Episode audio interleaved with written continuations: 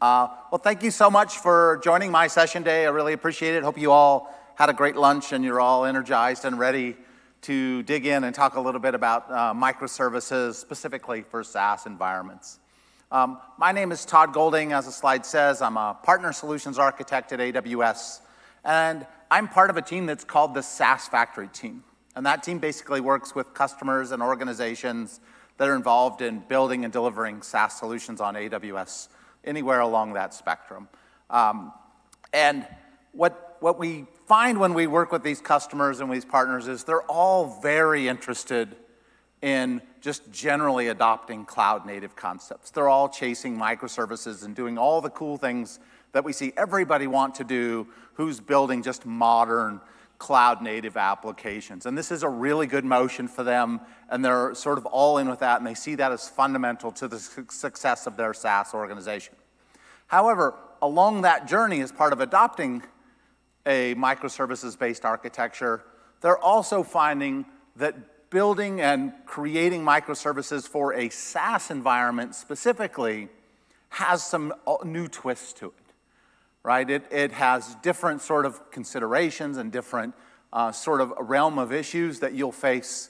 And so my whole goal for this discussion is to try to highlight for you some of what I see as I work with customers who are going through this process. What are the areas where maybe the decomposition of their system into microservices um, has to be a little bit different or makes them think a little bit differently about what a good microservice really looks like, where the boundaries of those microservices are, and how we split them apart. Uh, and so we're going to dig into that concept. Now, I want to highlight that this is a 200 level session. And as a 200 level session, we're not cracking open the IDE. We're not going to be writing any code in here today. Um, this is a conceptual, uh, uh, uh, uh an, an, a set of ideas about how to decompose services and how to think about what the right way you would find the boundaries of your services are in a SaaS environment. So if you came here with some expectation that we'd like be digging into architecture deeply or, or showing you sample code, probably not going to be the best fit for you, and I won't be offended if you choose to, to go find more content that might be better aligned with what you want. But assuming that's all good for you and that's what you're interested in finding about, let's, let's dig in a little bit. And before we can dig in and really start talking about the SaaS nuances, I feel like it's important to start with a foundation of just being clear that we all have the same idea and definition of what a microservice is. Because if you don't have that sort of foundation, it makes all the rest of this discussion much more difficult. And to me, I'm not going to tell you anything here new about microservices that you won't necessarily find out in the wild, but I think it's important that you, you get this grounding of these concepts. And to me, the most important part of a microservice is I actually think of microservices as almost these sort of mini products. They are entirely autonomous. They're managed independently, they're versioned independently, they're tested independently. They encapsulate whatever uh, underlying implementation they have, including, and this is super important in an area where people often trip up, including the underlying storage.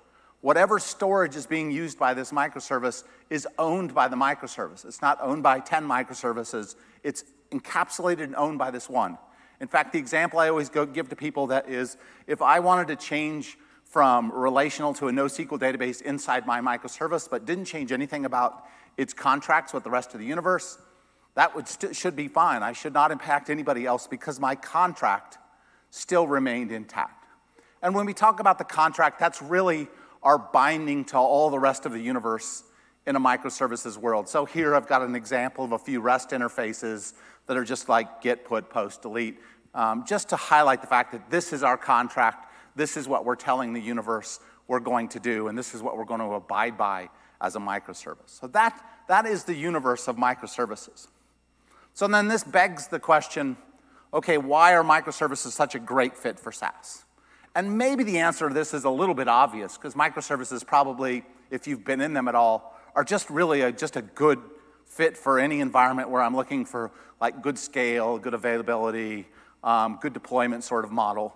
But, but there are specific reasons why I think microservices are also a good fit for SaaS. And certainly at the top of that list, and almost everything you'll hear me talk about here in prior reInvent talks, is this notion of agility. To me, if I'm building a SaaS solution and I've chosen to build a SaaS solution, I've chosen it because I want to be more agile as an organization and as a business. I want to release more frequently. I want to push features and functions to, to customers at a much more rapid pace. I want to be able to go from an idea all the way into the customer's hands as quickly as possible. And I want to be able to have an entirely enriched business model that surrounds that in a way that says um, everything about how we build and release and support and operate our business is all about the speed at which we can do it. And to me, microservices are fundamental to achieving that goal. It's, it's hard to imagine for me, in fact, building a really large solution without some microservices based approach just because um, it would be really hard to uh, reach some of your agility goals. The other aspect of this, and these kind of overlap with agility, is the fact that microservices give us smaller deployments, right? Just because we're working now with a smaller unit, we're moving away potentially from monoliths and these big, large units of deployment where we had to test them really heavily, their coupling was really complex, and it was really hard to push things out. Well, now, just by breaking things down into smaller pieces, we get a smaller blast radius for everything we roll out, and it sort of promotes this idea that we can release really frequently because we're less worried about the impact of the thing we're releasing because it's small and self contained enough. Now, another one a lot of people don't think about, especially because this is, probably has more of a SaaS twist to it than others, is this idea of um, sort of optimized consumption. And what do I mean by optimized consumption? What I want to say is in a SaaS environment, I want to, across my entire architecture, always try to find a way to align tenant activity and tenant consumption of my resources with the actual amount of infrastructure I'm provisioning to support those tenants. And it's a constant battle in SaaS environments to find that balance where you're not somehow over provisioning because you're just worried the system's gonna fall on flat on its face, so then the cost of your infrastructure going up and so on. We're always chasing that alignment. In fact, I do whole talks on just that subject. And really our goal here is to say with microservices, we get more knobs and more dials and the finer granularity of, of microservices. Let us really tune the amount of consumption and activity of tenants to, uh, and match them to the appropriate amount of infrastructure, hopefully without needing to over provision nearly as much. We also get a slightly different DevOps experience, hopefully, here from microservices that's super helpful to SaaS environments. Yes, we're just going to build pipelines, we're going to roll out deployments, we're going to have the traditional moving parts of a DevOps experience. But in a SaaS environment, imagine you have a thousand customers all running in a shared environment and you're doing a deployment. Well, that deployment, it, when it goes out, right, you're going to have to get a reaction from your customers. Do they like the new feature? Do they like the new function? Do they like the new capability you just pushed out? And this is where using things like canary releases a B testing, a lot of these mechanisms that are talked about in the DevOps world, they really come to life and shine inside a SaaS environment. Because this, I can imagine if I have a thousand users all in a common environment and I can push out to 10% of them some new feature, get their reaction to it, and then, oh, they loved it, let's push it to the other 90%, or no, they don't like it, let's iterate a little and try again. This becomes a backbone of a really valuable mechanism where you can experiment a little bit as you roll out features and functions. So to me, having microservices and being able to deploy in these smaller units and then canary test in these smaller units, um, this all sort of ends up um, combining to make a very powerful effect. Um, just generally, you can imagine in a SaaS environment, we need zero downtime. We want to have a model where we're not saying, well, we're down for four hours while there's a maintenance release going on right now, which is the traditional monolith kind of model. Uh, and just generally, because we're in this microservices model, because we have these smaller deployments, all the things we're sort of talking about here, we end up with a model that is much more conducive to a zero downtime uh, goal. And finally, the last one, it might be actually the most important one on the slide, and the one that people don't necessarily talk about is if I'm doing microservices and teams own their own microservices and these, these services have their own autonomy, and hopefully once we've invested and built our DevOps pipeline, and we've done all the goodness around this, um, we can focus less on all the complexities of infrastructure and just keeping the system running and, and instead pay more attention to the features and functions of our product. Because really, that's where our success lives as a SaaS organization. How much of our time is spent talking about features and functions and new capabilities versus just trying to keep the system up and running? Now, I've put two contrasting models here to try to drive home uh, the, the idea that SaaS microservices have different set of considerations you want to think about. And to do that, I start with a single tenant model, like a traditional single tenant model where essentially every single customer's getting their own stack of services. Yes, they're running cloud native, they have microservices, they're doing all those things, but every single customer's getting their own environment stamped out, and they're running in complete isolation from one another. And if you think about the mindset for microservice decomposition when you're building for this type of environment, um, your universe is much simpler. I don't have to worry nearly as much about things like noisy neighbor, how much does this one affect this one? I don't have to worry about if some outage happens in one customer, it's not going to potentially cascade across all the customers and take everybody out. Um, I, I don't have to think about activity and really modeling tenant activity and figuring out what are they doing how are they using the system and what are their consumption patterns because they live in a much simpler environment and a much more controlled environment. This even makes scaling easier, right? Because the activity is uh, more modest and more controlled, coming up with what the right scaling policies in here is also a little bit easier to do.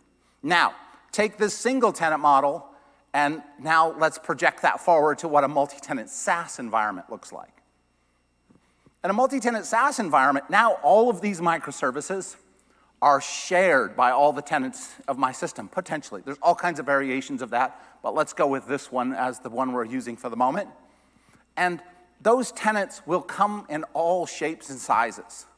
Some tenants will have a massive data footprint but only use this much of the system. Some tenants will have a really tiny data footprint, but they'll push the compute of the environment like mad. There's a full spectrum of ways that these tenants are using the system.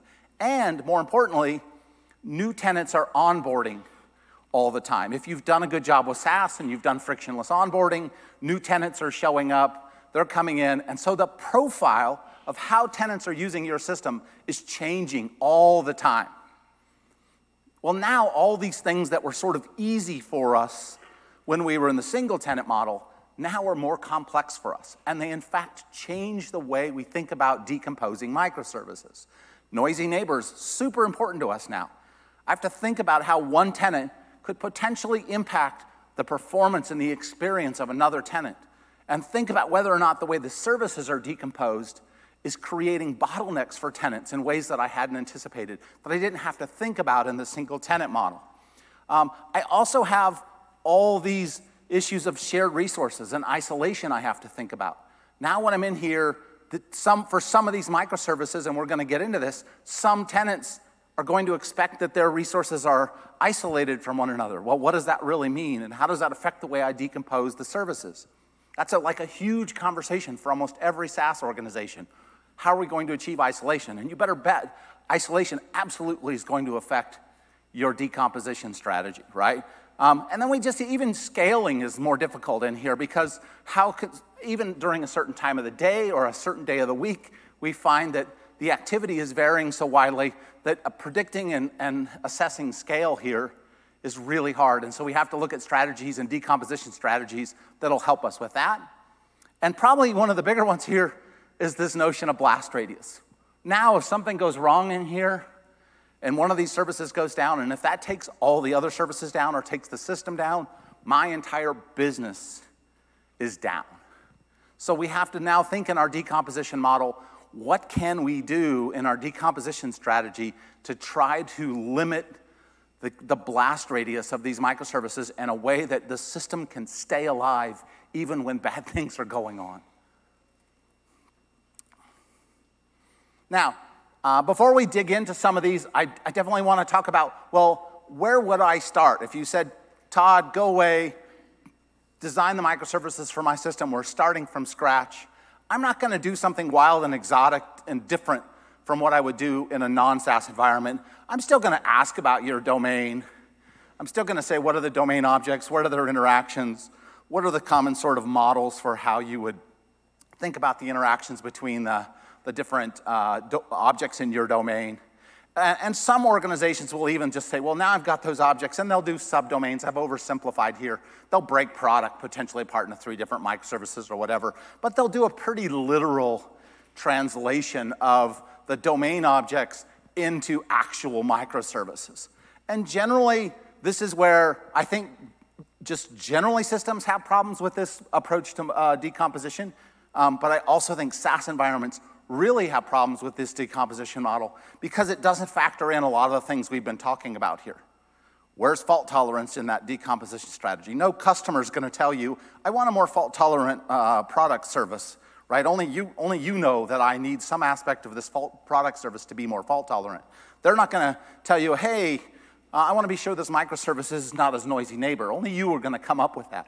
And so you have to layer onto all of this all of these other considerations to figure out what's the right services. And in fact, I will tell you in environments where this goes really well, there's often services that come out of this that have names that look nothing like a, anything a customer would ever say.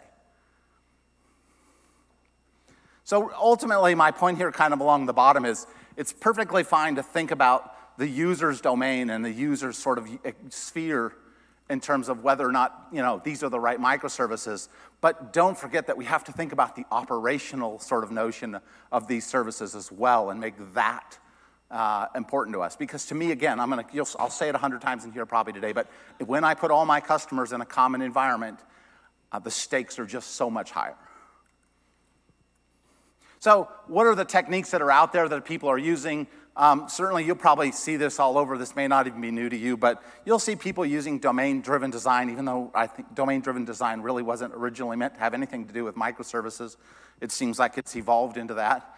Um, you know, people doing stuff with business so, subdomains. You'll see this mechanism called event storming that is used to come out and find the microservices that are in your system uh, and help with your decomposition. I think event storming is a little more recent uh, mechanism. There's probably like four other methodologies I don't know about um, that are out there that people are using. And I would say to you, if those work for you, awesome, go grab them, go use them, go use the materials that are out there to help you find your microservices. But on the list of things you have and the list they give you for thinking about your microservices, add all of these extra SaaS considerations to your microservice story add the bits we're going to end up talking about here to that story so, and test against that as a boundary. So we're gonna here I'm gonna outline just a few of the key areas that I think were the ones that stood out to me as good areas to sort of dig in and talk about how uh, decomposition is affected in SaaS. The truth is, it's a pretty broad subject, but I think these are the core areas I would tend to focus on. Certainly, I've already hammered this home tenant isolation is absolutely fundamental and is, should play a huge role in how you think about how you decompose your services. Um, bulk operations is an obvious one, but one that people don't always address. Um, in a multi tenant environment where I've got these services and some tenants want to make API calls and they want to do it in a bulk uh, manner, so if they do it in a bulk manner, they have a potential to affect the SLAs and create noisy neighbor problems. So, what do we do about that? Um, the other one, and I'll beat on this one a lot because I think it's super important, is this notion of fault isolation. How can we build a set of services that will be resilient in a way that will keep our system from having the kind of outages that will happen where the decomposition hasn't thought about resilience and fault isolation?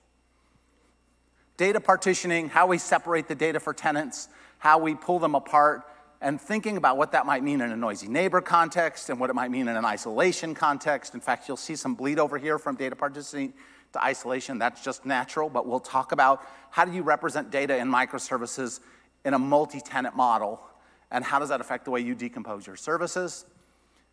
And then lastly, um, uh, we'll talk about tenant tiering, like this idea of tiering, basic, premium, advanced tiers, and those bits, and how tiering potentially affects the way that you decompose your services, along with um, a look at metrics that I've kind of bolted onto that and say, how do metrics also guide the evolution of your microservices? Because to me, you don't just have day one, have your microservice and you're done.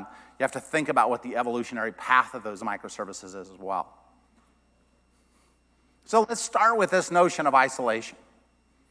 And when we look at isolation, what I tell organizations who are de decomposing their system into microservices is to use like an, this agile mechanism that's out there already. If you've used agile, you've seen there's the just general agile methodology has this notion of personas. I want you to go build personas for your tenants. And I don't mean you need 50 personas. You might have two, you might have four. But who are the different kinds of tenants you're going to have? And what are the different expectations of those tenants? Specifically, what are the different isolation expectations of those tenants? And I've got two examples here I just provided as extremes that could both be valid for a single product. On the left is uh, the example of some highly compliant, maybe enterprise sassy kind of customer that is all about isolation. They won't buy your system if you won't guarantee them isolation. They've got all these worries and concerns. And the only way to close the deal with them is to give them some sense that some or all of the system is isolated in ways that will meet their compliance needs. On the other end of the spectrum is somebody who says, I trust, I want compliance just like everybody else, but I trust that whatever you're doing under the hood will assure me that I have compliance. But I'm more interested in how fast can you get me features and functions? Um, how much does the product cost? How quickly can I onboard it? I'm more about the value I'm going to get out of it, not just about the isolation. And somehow, if I want to sell to both of these, I have to think about how that would affect the isolation model of my system. Another area where we see isolation playing a role is just in the deployment footprint of your microservices, right? Um, some people think of, of isolation as an all or nothing world. It isn't an all or nothing world. I can say some of my system runs in a shared model. We call that a pooled model where tenants are running in a common environment. And some of my system can be running in what we call a siloed model, where every tenant has their own infrastructure. I don't have to say you're all or nothing in one of those two. And that affects the way we decompose services. Um, so now when we're decomposing a service, we can say, for this service, could some part of this service meet the isolation needs of, of a certain tier of tenant or type of tenant if, if it were deployed independently? Whereas the rest of this service um, could potentially run in the pooled model. And what you're going to see me pushing for is I want to put as many things in the shared model as I possibly can because on that side of the house, the agility story is so much easier. When everybody's running in a shared environment, management, management and operations is easier, DevOps is easier, everything's easier. As soon as I start distributing more and more services on a per tenant basis, the complexity of my environment gets higher. So I'm going to, as I'm decomposing, I'm going to be saying which things go over to the isolation side and which don't. Um, and, and as part of that, I'm going to actually go here. Um, you'll see that I've taken these simple e-commerce concepts and I've said, um, that I have these product, this order, and this cart service. And for whatever reason, I've said, my customers won't buy this, or some set of my customers won't buy this unless this particular functionality runs in complete isolation. Okay, I'll deploy those services in complete isolation from one another. Um, but I'm also going to have a set of services that run in this pooled model, this shared model. And then I'm just going to always challenge myself, even on each service, to say, well, this is a really good service. It makes really good sense from a domain perspective. Yes, but what does it mean from an isolation perspective? Could it be split in a way that might give me value and agility from the, from the isolation side that's important to me? The other bit that here, and this one seems like it isn't an isolation story, and it seems like it's not a decomposition story, but I assure you it is is the use of isolation constructs. What do I mean by that? Well, um, when we build a SaaS system and we're trying to build isolated microservices, we have to ask ourselves, which of the, how will these microservices truly be isolated from other? Not just based on their deployment, but based on the security mechanisms we apply to those services. So, IAM. Just like in most of the AWS universe, we use IAM to control the flow between two services and be sure somebody can't cross a boundary. Here I can use IAM constructs with my microservices to assure that, ensure that one microservice can't somehow cross a boundary to another. But depending on how I'm decomposing my microservices, those, I, those IAM constructs can be used differently. So in this left-hand side, what you'll see here is I have two order services. They are fully siloed. And here I can just use an IAM role. And the IAM role will essentially let me control the whole scope of each one of those services to ensure that that service can't cross a boundary.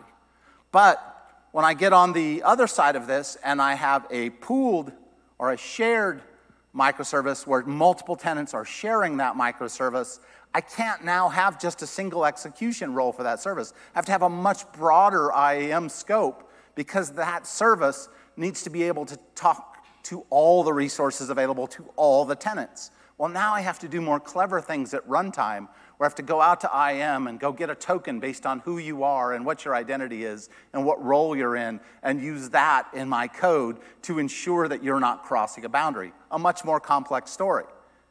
And so, my, my point here is as you're decomposing, you should be asking yourself okay, I need isolation of this service. What are the different tools I'm going to use to enforce that isolation and what's available to me?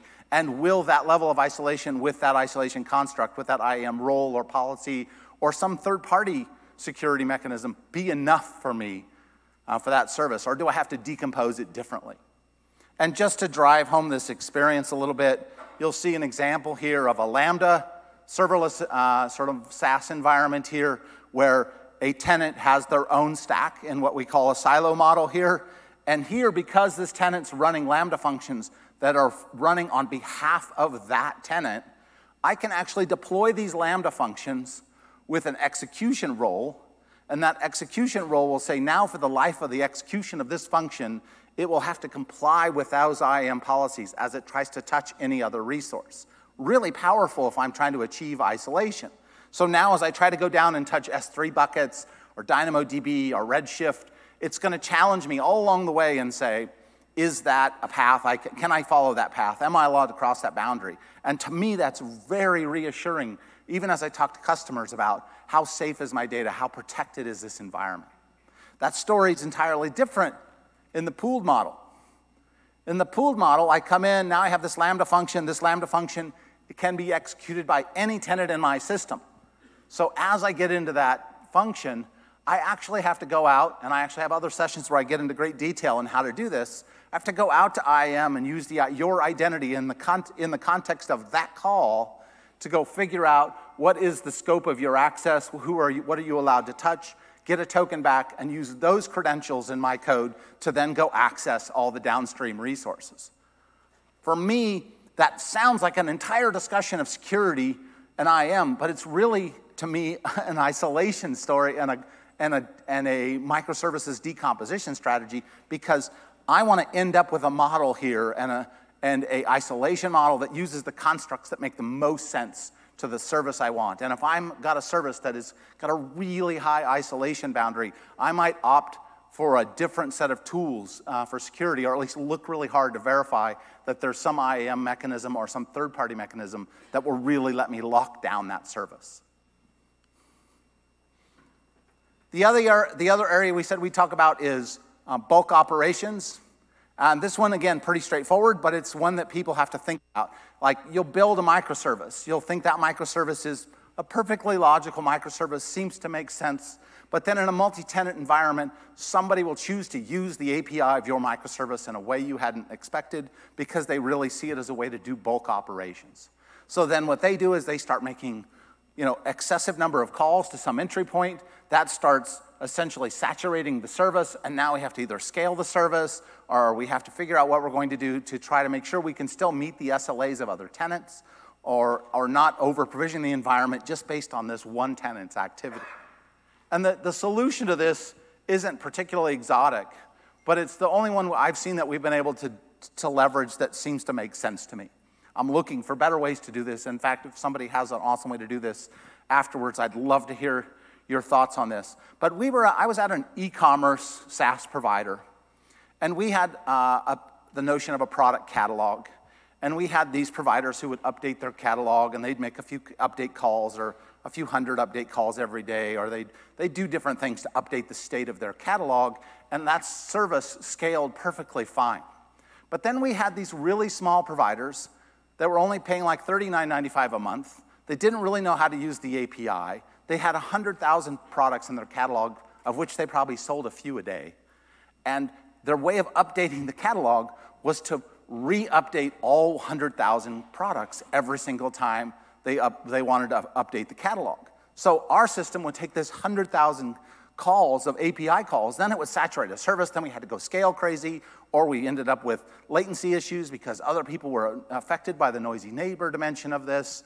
And it was really bad. And by the way, they were paying us $39.95 a month and affecting the person who was paying us 100 grand to run the same system, right? Not really a great experience here.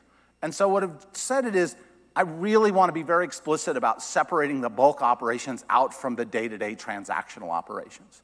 And even if that makes things more complex, it's a better operational story for my overall system. So I'll push the bulk operations over there. I'll even then put throttling and other things over there to say, yes, you can call, and based on the tier of tenant you are, I'll let you call, uh, you know, with a certain level of frequency and so on. Um, and then um, ultimately, what I'll have to do, should go back there, sorry, I went too fast and forward. Ultimately, one thing I'll have to think about here, though, that I sort of overlook uh, in this story is if I'm doing bulk upload to this service and the catalog item's actually in there, but ultimately they need to end up in the database of the other service, I'm still gonna have to have some way to move that data across between these two services in a way that isn't super chatty or doesn't somehow end up creating the same old bulk operation problem again. And so you do have to get kind of creative there. Usually you'll find people with some kind of slow feed uh, synchronizing the two services to get the data moved from the bulk environment as a staged environment into the final environment. Now, the one, if you were to take no other advice from me from this session, the one area of advice I would really like you to focus on is this notion of fault tolerance. Um, and to me, fault tolerance is always a complicated discussion because the mechanisms that are used to implement fault tolerance aren't easy sometimes. It's often very difficult to build these super fault tolerant resilient systems.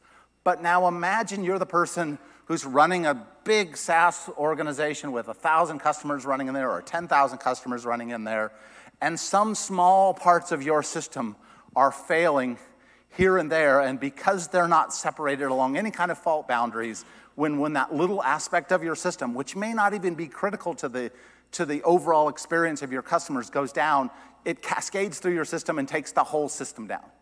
So then you spend week after week chasing these little problems um, because you can't really keep the system running in a really healthy way. I'm saying, even though it's hard, I really want you to invest in saying, when I decompose my SaaS microservices, every single service I'm going to ask myself, is there some part of that service I could carve out and I could say, you know what, if that part of this service went down, is the system really down? No, I think I could keep running even if that was down. I'd have to be creative about what I would do, but I could keep running. Okay, uh, then I'm gonna do that. And that might mean I have to implement all these clever mechanisms to do that, and I have to do async, and I have to have fallback mechanisms. I have to retry when the service is down, to do all kinds of clever things to get that to work. And I would say they're all worth it. Um, and I've sort of created a, an example here that's maybe a, a little contrived, but um, Netflix was great at this notion of resilient, uh, building resilient uh, uh, microservices. They've got really good sort of open sourcey bits that are all around this topic. And imagine in the Netflix environment, you have to stream movies as a business, right? Well, certain services that are supporting that ability to stream movie are probably absolutely mission critical. If I can't stream my movie, I probably am not going to be consider my system functional. Um, if I can't get to my account and do the bits to validate your account and do your credentials, that might mean I'm not, uh, I'm not in a healthy state. However, if I have something like ratings, what are the ratings for a movie? Um, could I watch, do I care when I'm watching a movie if the ratings for this particular moment aren't showing, or they're not showing me the most recent ratings, they're showing me something it cached from two hours ago when the system was healthy? I'd be perfectly fine with that. Same thing with favorites. Like I've marked some of my items favorites. Well, the favorites part of the system is now down for some reason. Okay, that part's down. We have to figure out in a resilient way how to keep running while it's still down. And I feel like for a SaaS environment, because of the impact of a system going down, it's so high and it touches all of your customers that I will choose to break out uh, services this way, even if it's a little bit unnatural. Like if I have to push some data into another service because that service um, can now be more resilient as a result of that, but I get a little bit of replication of data between those services or something of that nature, but it gives me this much better fault tolerance profile I'm probably going to do it. Because to me, the operational profile of what I'm doing is more important to me almost than whether I've nailed the microservice and I could show it off to everybody as this awesome, great microservice. Now, there's lots of good data out there, fortunately, on this topic. Uh, I have not created any of these ideas as much as I'm advocating them for SaaS decomposition here. So um, there's, there's this notion of bulkheads, which I really like. I wish I knew more about ships to be able to describe it to you really well. But the idea if I, is if I have a ship here and it has these compartments in it and they're separated by these bulkheads that define each compartment, and somehow some part of the ship gets damaged and fills with water, that the rest of the ship will still be able to float because the bulkheads prevented the water from crossing the boundary and going into all the other into the other bits. That mechanism to me is the exact sort of metaphor we're after here with building these resilient services, right? Uh, and this is where we'll look at fallback strategies. If you haven't seen circuit breakers, I recommend you go look at circuit breakers as a way to look at this and think about all this in the context of decomposing your SaaS services. So this isn't, I, just like I said, the previous thing wasn't just about security. This isn't just about building cool cloud native fault, resi- fault resilient um, services. It's about building services that will keep the lights on at your SaaS business. The next area we'll look at is data partitioning. Uh, data partitioning is interesting because we just generally, in the universe of data partitioning, always have to decide how we're going to represent individual tenant data. And there's two pretty common flavors. On the left, you'll see the silo model, where every tenant essentially gets their own logical database. That could be in separate DynamoDB tables. It could actually be separate RDS instances. Whatever it is, they have some notion of a separate database per tenant in that, in that silo model. And then in the pool model, we have some model where we're basically saying, every tenant is running in some shared database construct, and we've used some kind of identifier, a tenant ID, to identify which items in that construct belong to each tenant.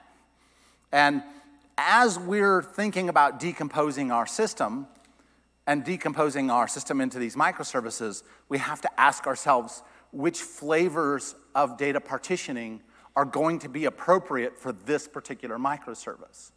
Um, and the truth is, there's a hybrid model that I just can't fit on the slide here, which is I really could have a service that is, has some of the data stored in a silo and some of it stored in a pool, all in the scope of that one service. So, but for me, one of the things I don't want people to do, and the mistake I see most people make here is they will say, I've got this really big domain of data. We've already today run all these queries against this data. This data is clearly all interconnected in a way we could never pull it apart.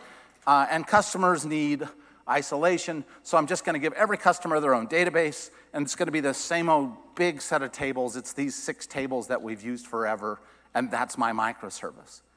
I want you to challenge yourself to say, can that data domain be pulled apart? Are there, is there some of that data that could be pooled and some of that data that could be siloed? And, the, and I ask that question partly because Again, I'm pushing towards the pooled model because we get advantages out of the pooled model. Imagine this pooled model on the right hand side is a DynamoDB uh, table, schemaless table. And if somehow I want to change the representation of the data in there and all tenants are in it, imagine the DevOps work to roll a, a release out and a change out to that. Not so hard. Imagine the management profile of that. Not so hard. I look at one view of that data for all tenants. Now take that same mindset and think about it. Where you know I've got a thousand tenants, they all have their own tables, their own database constructs, and I have to now apply all of that across all of them. So for somebody to be siloed, there has to be good reasons. So then in the middle here, I have a set of reasons that might push you one way or the other. Performance is a really good one here because for some do- domain of data, if it's a really large domain of data, and I'm querying that data, and I'm doing these really intensive operations with that data, putting them all into the same table might, be, might not be a good idea. One tenant could easily have a noisy neighbor kind of impact on another tenant. So if that domain of data has that sort of profile, and we're querying it heavily all the time, and we're doing those bits with it, um, I might say I'm gonna, I'm gonna silo based on that alone because it'll never meet the sort of performance requirements uh, of my actual customers. Then I might do that based on isolation reasons and compliance and security. That might push data into a separate realm. Um, and then even the distribution of the data. How big is the data? How, what's the size and footprint of that data might influence how I separate it and put it into separate microservices.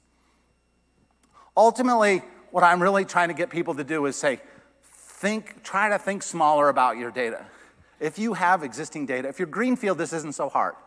But if you have a really big existing relational database and you've got a big old monolith sitting on top of it, the hardest thing for people to do is imagine that database pulling apart into microservices. And yet, that's what you have to do. And so what I have, simple example here where I've got some data domain and I looked at it and I said, you know what, in that data domain, there's a set of data families. And two of those families, one and three, are really tightly coupled. They're really joined at the hip. It's really hard to pull them apart. I'm going to put them all into one uh, microservice. By the way, they also have some kind of profile for isolation maybe that pushes me that way. But data family two, now it, it's not even big data potentially doesn't really even have a key isolation dimension to it, and I could push that into an entirely separate microservice. The other area of data that people don't think about when they're building microservices is they don't think about versions beyond the first version. And specifically, they don't think about what it's going to mean to migrate that data as you roll out new releases. Um, so for me, when I, each time I'm building these microservices, I want to think about what the migration story of, of that service is going to be, and am I comfortable? Is it a good story? Is this service going to be changing all the time? Is the data structure going to be changing all the time? Is it going to, how am I going to do it? I don't, if, it, if any of you have ever tried to write the work, the code that's needed in a DevOps pipeline to migrate data in a relational environment where I've changed the schema and I've got a thousand customers currently running against it and I'm trying to have zero downtime, that's not an easy process right? So I'm going to take all those factors and I'm going to bake them into my decomposition strategy as well. Think about data migration and how it would influence that. The last bucket we have here is tiering, and, and I bolted, like I said earlier, metrics onto this. And I find with organizations that are just moving to SaaS, they have a tendency to sort of think of tiering as somehow outside uh, their scope. Like, yes, eventually the business is going to have some idea of what the tiers will be, and we'll figure out what that was going to be. But that's a pricing mechanism, and it has very little to do with how I decompose services. I actually believe that tiering has, can have a really big impact on how you decompose your services. Imagine I have this premium user, this premium tenant, and that premium tenant um, there's some, some differentiating factor that said you're premium and we're going to let you do things that a professional tier can't do. Well, I, to make those things available, I may have to partition in ways differently so that a deployed set of functionality or capability for that premium tier will be deployed with a slightly different footprint than it is for the basic tier. Um, right? So I really want to say to the business, like, what, what, is, what are the differentiating factors between the tiers of the system we're going to have, and how will those differentiating factors potentially change the way I pull the system apart? And I've sort of built up a, a bit of a, an example here where I tried to show the difference between a basic and a premium tier. So on the left-hand side, you'll see sort of the activity of the basic tier, and on the right-hand side, you'll see the activity of the premium tier. Uh, and the thing that should hopefully jump out to you if I've done a decent job here is that the premium tier is more, they're kind of a batch oriented sort of, and they're more about inventory and volume updates to inventory. And a lot of their activity is around inventory. And what we find is this is common to all our premium tier users. They're very interested in batch updates and heavy demand on the inventory part of our system. And so if I want to make their experience different than the basic tier, and I want to offer them better throughput and a better experience and something they're willing to pay more money for, I'm going to take this product management service and say, you know what, I'm going to make two very, I'm going to split that into two services. I have to hope that when I split it into two services, didn't create this really chatty model between the two of them, but assuming they could be split apart this way, I now, by having this inventory service as a separate service, I now have the option to go deploy that service as an isolated service just for my premium tier tenants uh, and give them better SLAs, give them better throughput, turn up the dials, dials and knobs on the scaling for them, and then tell the basic tier, hey, you're all gonna run in the shared environment. I'm gonna optimize for cost for myself there. I might even throttle your experience a little bit there. Um, and if you want more uh, uh and a better experience, that's why you move up to another tier. So it becomes a super powerful construct. Um, so I, I encourage you to look at how tiering lands in these spaces. The other bit um, I, I, tend to really push on this really hard is um, I really want you to use metrics to, uh, in your uh, microservice decomposition experience, right? If we have all these tenants who are all running in this shared environment, and they're all using our system in different ways. As much as we spent time on the whiteboard trying to find the right microservices, and as much as we worked really hard to sort of create this really nice microservice deployment, the reality is until real customers and real tenants are exercising those microservices, you don't know if you got it right. So the only way to sort of find out if it's right and adjust and evolve is to wire up your microservices with as many metrics as you can. And those metrics should be, have tenant context and tier context attached to them so you can see how not just tenants in general are consuming your system, but how different types of tenants are consuming your system. And I guarantee you, when you get to that state, you will see that, wow, this, these, this decomposition wasn't quite right. I, I don't know anybody who gets a microservice decomposition right on day one. It's just a lot of work. So just count on the fact that it's not going to be right, but then give yourself really rich data to look at about that microservice so that you can get some sense of how you would evolve it and split it into two, combine some microservices, do whatever you want. So I came up with this really sort of cheesy dashboard that I wish I had, which was, uh, and it probably, maybe it can be built with some of the tools that are out there pretty easily. But I said, imagine I had this view of all of my microservices, and it had some notion of health attached to those microservices. And then down the left-hand side, I could filter based on the different types of activity that were going on with those services.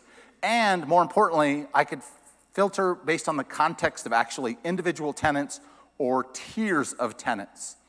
Well, now in this model, I could be looking at this uh, and it all looks like, hey, everything's kind of green. These, most, these services are doing pretty well. Um, but now I drill in a little more and I go look at a specific tier. I go look at the advanced tier of my system and I look at the services and I see that there are certain bottlenecks that for the advanced tier are showing up as a problem, but in the aggregate of the whole system, they're just kind of yellow or moderately green.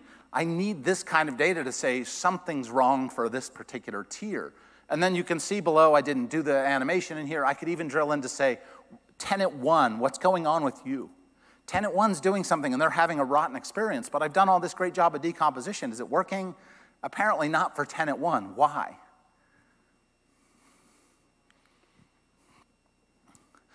This, this next topic is one that I, I had no home for, so I put it here in the slides just hoping that uh, it would resonate with you because it's still something I think you need to think about, which is when you go away to build your SaaS solutions, you are picking a com compute model. Your EC2, your, your containers, your serverless, you're one of these compute models or a mix of them.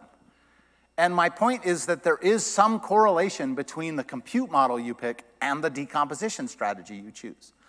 To make that example, let's look at a container. Here I've got a container, I've got some order service, and it's got a series of functions that it supports. Uh, add order, get order, create order, and delete order. And what I see here is that the create order part of the system is the part of the system that's always getting hammered. But my unit of scale here, if I want to address this, is I have to actually add just more containers. The only way to solve this create order sort of bottleneck is to just scale the number of instances here, which is a perfectly valid thing to do. But it's also going to make me ask, is my decomposition right? Like, is create order, or does it somehow need to come out? Does it need to scale independently? Would that be a good, would that be a good experience? And there's a whole lot to think about there. But take this same model and say that I have that microservice, but now that microservice is running in a serverless environment. And now each one of those entry points is actually a Lambda function. Well, now because these are Lambda functions, um, yes, they still are scaling differently, but I don't, I don't worry about it as much. I don't have to change my decomposition because the unit of scale is each one of these individual functions. So if I don't touch add order or delete order, I just won't consume any resources. I won't have, there will be no impact of that. And if create order gets pushed really hard, Lambda will just scale out to meet the needs of create order. So I'm fine sticking with this decomposition. It seems to work for me, and it works in the context of everything else my system is doing. Um, but on the container side, I'm, I'm going to have to think a little bit more about whether or not this is decomposed properly. Another key point I would, I'd really like to drive home here is um, that, like, everybody will always ask me, like, what's the right size service? Like, how big should a service be? And I, for me, there is no answer to that question. It just depends on what your system needs to do. And I always say to people, if you're just starting, especially if you have an existing system and you're like, we want to move to microservices, uh, we have a whole workshop that's just about doing that here in the SaaS team um, that is working on this exact problem. And I want to carve out that first service. I'll sit, tell organizations, build this coarse grain service. Go ahead and start there because you don't really know. Maybe that coarse grain service will be enough, right? But then if you find out there's bottlenecks or natural divisions in that service, go ahead and carve it out. Separate it into a couple microservices.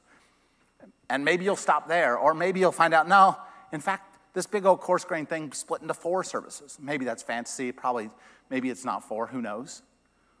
But the good news part of this one, and the one that everybody misses in this story, is because everybody just presumes this is going to be the evolution. Sometimes the coarse grain service was fine as it was because it didn't have it wasn't a big part of the bottleneck of the system it wasn't doing anything exotic and yes it has too big of an interface and it doesn't have a lot of the bells and whistles that everybody wants to say makes a really good microservice but if it's getting called 1% of the time in my system and it never is a point of failure and it's never a big issue for me maybe it's okay.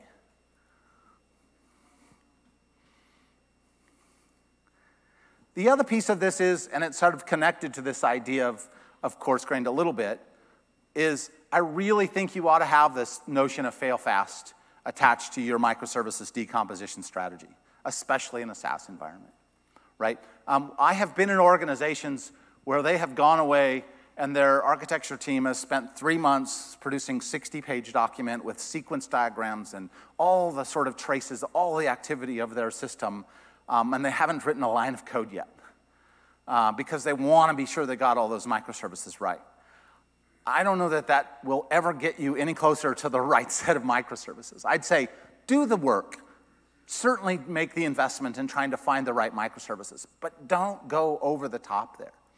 Instead, what you need to count on here is you need to count on building a really rich microservices development experience so that the creation of a new microservice the splitting of a microservice into two microservices, uh, and the publishing of all that in a, uh, in a DevOps pipeline and, the, and all the versioning and all the work around all that, if you've got all that done well, um, then suddenly when somebody says this microservice shouldn't be this way, it should be split into two or split into three, you don't go, wait a minute, that's to be this huge effort to split it apart. Yes, It'll still be a lot of work, but most people are thinking it's a lot of work because it's just so hard to get a new microservice all the way through the, through the pipeline.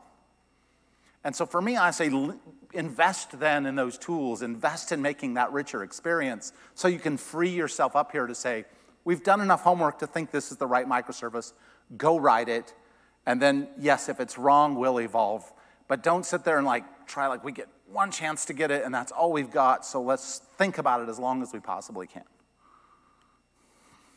So, key takeaways, and these will probably all be just a reiteration of the points we've already hammered home here, but certainly um, I hope you see that deployment and isolation, that whole discussion we had at the beginning, like those isolation profiles of your tenants, the, the look and feel of those tenants, their expectations for your domain will absolutely have some impact on your service decomposition strategy. Um, and this one about pulling your data domain in, apart, I think people don't take this one seriously enough also, which is um, challenge yourself. Let go of some of the things that have been tightly coupled in your, in your past. Don't expect, like, don't hang on to the normalization of data, for example. Sometimes to get really good resilient systems, we do things that aren't fully normalized, and that freaks people out sometimes. But it's sometimes what the, the right thing to do for your system. Put tiers and SLAs and performance and all those bits into your uh, service decomposition strategy. Think about tiers. Ask the business, what are the tiers? How are we going to distinguish the tiers? And you might actually force them into a model where they'll actually come up with creative ways based on what you're feeding them to say, hey, we could actually make it so doing this is a richer experience, and that would create an opportunity uh, for tiering. Fault tolerance, I think I beat that one to death. I won't say anything more about it, but trust me, go away, put fault tolerance in your equation, and then whatever you do, put the metrics in there. Don't, don't just trust you got it right and then go to the console or go to some high level monitoring tool and just hope that you've somehow done a good job and expect that's going to tell you enough about whether your service decomposition is right. And do it all with tenant context. I think we talked about this. Definitely open your mind to coarse grain services as a starting point. Uh, we definitely think that this is not a one time event uh, and that you'll get lots of opportunities to enhance. Uh, but hopefully, overall, for this entire discussion, I'm hoping that you can see that SaaS absolutely brings with it a set of considerations and a set of uh, sort of operational considerations, isolation, all these things we talked about that should influence and shape your services. It won't change everything about how you do it, but it will influence it, and you ought to be thinking about that from the beginning. Now, just quickly, there are some other sessions going on. I have a serverless SaaS breakout that's going on if you're interested. I think the, the other breakout already happened. We have a series of Chalk Talks, metrics, um, uh, monolith, uh, serverless SaaS. Uh, we have uh, workshops that are out there. Hands-on SaaS is out there, a really awesome one that takes you end to end, or a workshop that takes you all the way through the monolith to serverless SaaS lifecycle. That's a really cool one if you're thinking about it. And that monolith to serverless SaaS actually moves the monolith over and then starts carving out microservices so you can see what that looks like. Builder sessions are hand-on with Lambda and layers, things of that nature, and then some lightning talks. Overall, there, uh, there's a whole lot of content on SaaS. Slight little plug for the SaaS Factory team, of which I, I'm part of. I encourage you to go look for the SaaS Factory team out on the AWS pages just because you'll find lots more SaaS content, lots of videos, lots of learning modules, other bits. Check out certification if you're here, if you're interested in getting certified. And that's it. Thank you so much for coming. Really appreciate your time. Enjoy the conference.